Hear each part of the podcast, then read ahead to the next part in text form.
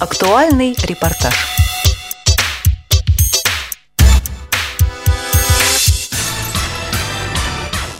Здравствуйте. В студии Илона Гольштейн, и сегодня я буду говорить о проекте «Кино для незрячих», который на днях открылся для зрителя а, в Доме кино а, фильмом «Реальная сказка». Подготовке к этому событию приняли участие два благотворительных фонда. Фонд «По зову сердца» Дианы Гурской и фонд «Живые сердца». Но в этом списке нет ни одного государственного имени. Поэтому я актуальный репортаж начну словами кинокритика Давида Шнейдерова, который принял участие в пресс-конференции, а она состоялась перед показом фильма. Я сознательно выношу их в пролог, потому что у меня болело там же и по тому же поводу. Я понимаю, что то, что я сейчас скажу, вы навряд ли напечатаете навряд ли покажете по телевизору. Мне кажется, что во главе этого стола должны были сидеть замминистра культуры Иван Демидов и президент фонда кино Антон Малышев. Но поскольку их здесь нет, я, как ваш коллега, как журналист, я просто очень прошу вас своими репортажами и своими сюжетами вынесите им мозг так, чтобы в один день в доме у Сергея и Ирины Безруковых раздался телефонный звонок, и мы сказали, Сергей Ирина, вас беспокоит из Минкульта и Фонда кино. Пожалуйста, возьмите денег на тифлоперевод. А теперь о содержании. Певица и член Общественной палаты Российской Федерации Диана Гурская в рамках своего же фонда «По зову сердца» придумала проект и назвала его «Кино для незрячих». Затем она обратилась к семье Безруковых Сергею и Ирине, так как к тому времени они закончили снимать фильм «Реальная сказка». Сергей Безруков в этом фильме выступает аж в трех ролях – как актер, как один из режиссеров и как генеральный продюсер. Они с Ириной поддержали Диану и отдали сказку для подготовки тифлокомментария, всячески при этом помогая организационно и информационно. Диана, взяв деньги из бюджета своей семьи, а не из благотворительного фонда по зову сердца, видимо, там а, не было нужной суммы или были на тот момент более важные проекты, пригласила специалистов из Всероссийского общества слепых и сделала реальную сказку Сергея Безрукова реальной для сотни тысяч слепых и слабовидящих детей – 27 февраля они, приехавшие в Дом кино из Москвы, Московской, Тверской, Ивановской и Владимирской областей, могли в этом убедиться. Хочу лишь сказать, что стоимость тифлоперевода не 10 тысяч и даже не 100 тысяч рублей. Но об этом Диана не стала распространяться, она даже стеснялась говорить, что это ее личные деньги. Моя мечта, я признаюсь, вы знаете, я всегда люблю мечтать, и, наверное, этим я и живу. Вот такая, я уж ничего с этим не поделаю.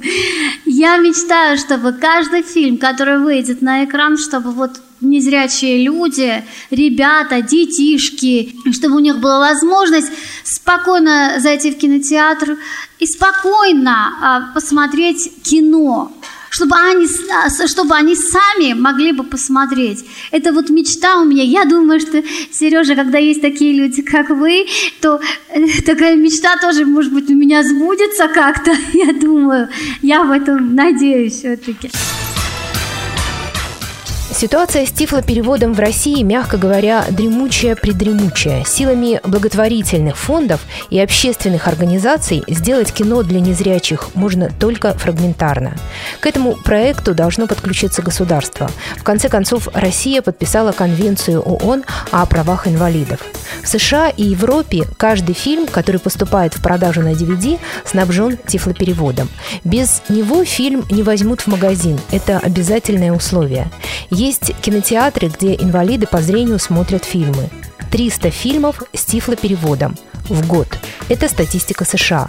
Примерно такая же статистика и в Европе не хватает знания, потому что, э, допустим, на фестивале «Белая трость», э, в котором я принимал участие, и где как раз была представлена реальная сказка с тифлопереводом. Огромное количество журналистов вот сейчас вы собрались, и я так понимаю, что не все понимают, что такое тифлоперевод.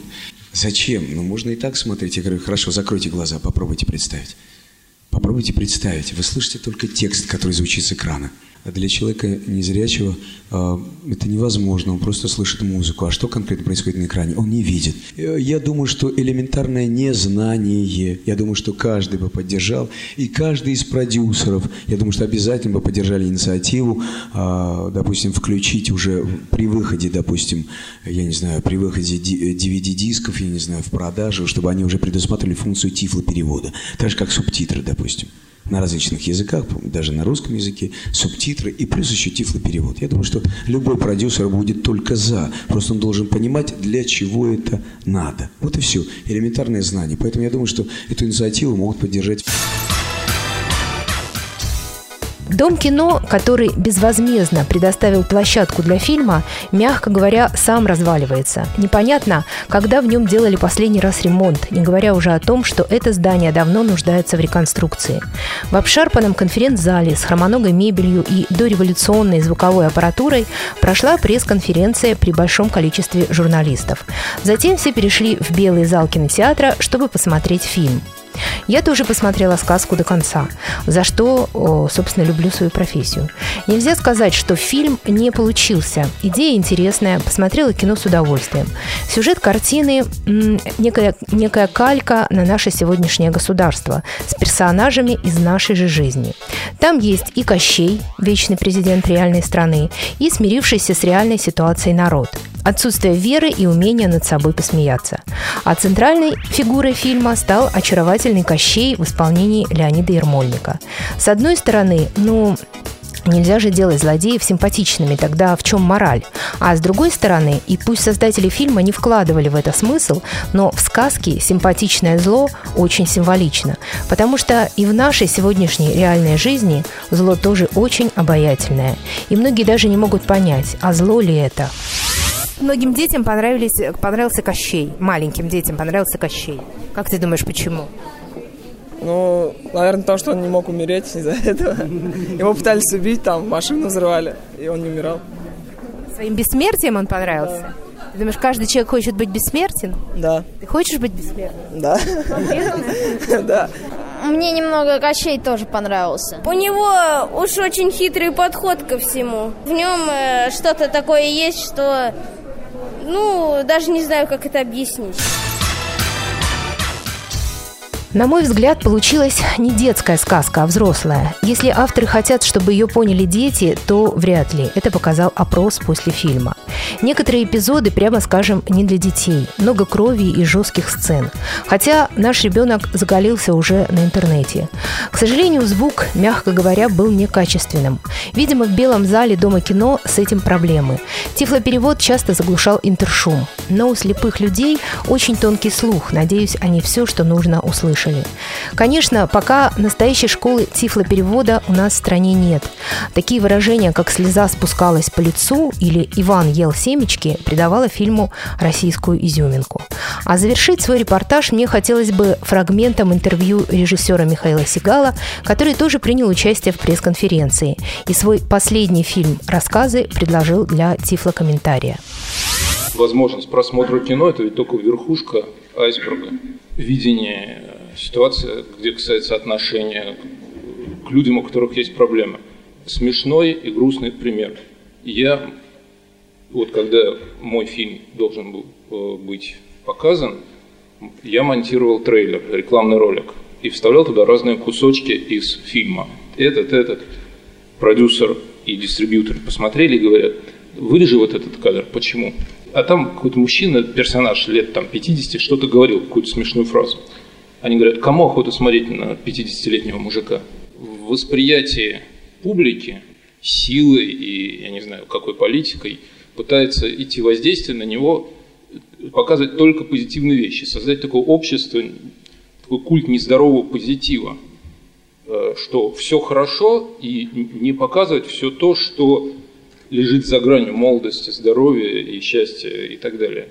Почему мы не видим на улицах, в отличие от других стран мира, людей, пусть даже на колясках, которые, тем не менее, ездят куда им надо и как их надо. И, и поэтому история с тифлопереводом, это вроде бы касается, ну, такого, вроде бы не самого главного, то есть это уже потребление продуктов культуры и искусства, это уже такие роскошь. То есть все-таки главное, чтобы человек мог ходить, видеть, получать образование. И если я сам себе задаю вопрос, все-таки на ком лежит ответственность, конечно, мне кажется, стопроцентная ответственность лежит на государстве.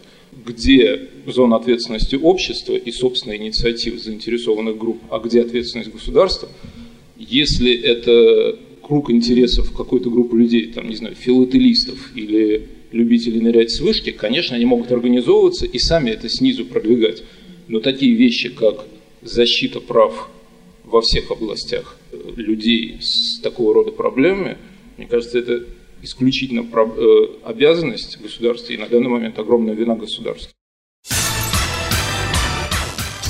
На мой взгляд, еще одна проблема нашего общества, главная, состоит в том, что мы не хотим ничего менять в этом государстве. Но чтобы государство изменилось, мы прежде всего должны измениться сами. Об этом, собственно, реальная сказка Сергея Безрукова. Ну, вам хочется, чтобы таких фильмов было много? Ну, да. Честно, да. Ага. А сколько фильмов вы смотрели с тифлокомментарием? Вот это второй. второй. А какой первый? Первый э, Шрек мы смотрели. Ну, я вам желаю, чтобы фильмов таких было побольше. Вообще таких фильмов и, и фильмов с тифлокомментарием. Мне самому бы хотелось, чтобы так и было. Хорошо. Вы любите кино? Да, да. очень. Скажите, мы любим кино. Мы, мы любим кино. Программу подготовил звукорежиссер Илья Тураев, а с вами была Илона Гольштейн. До встречи.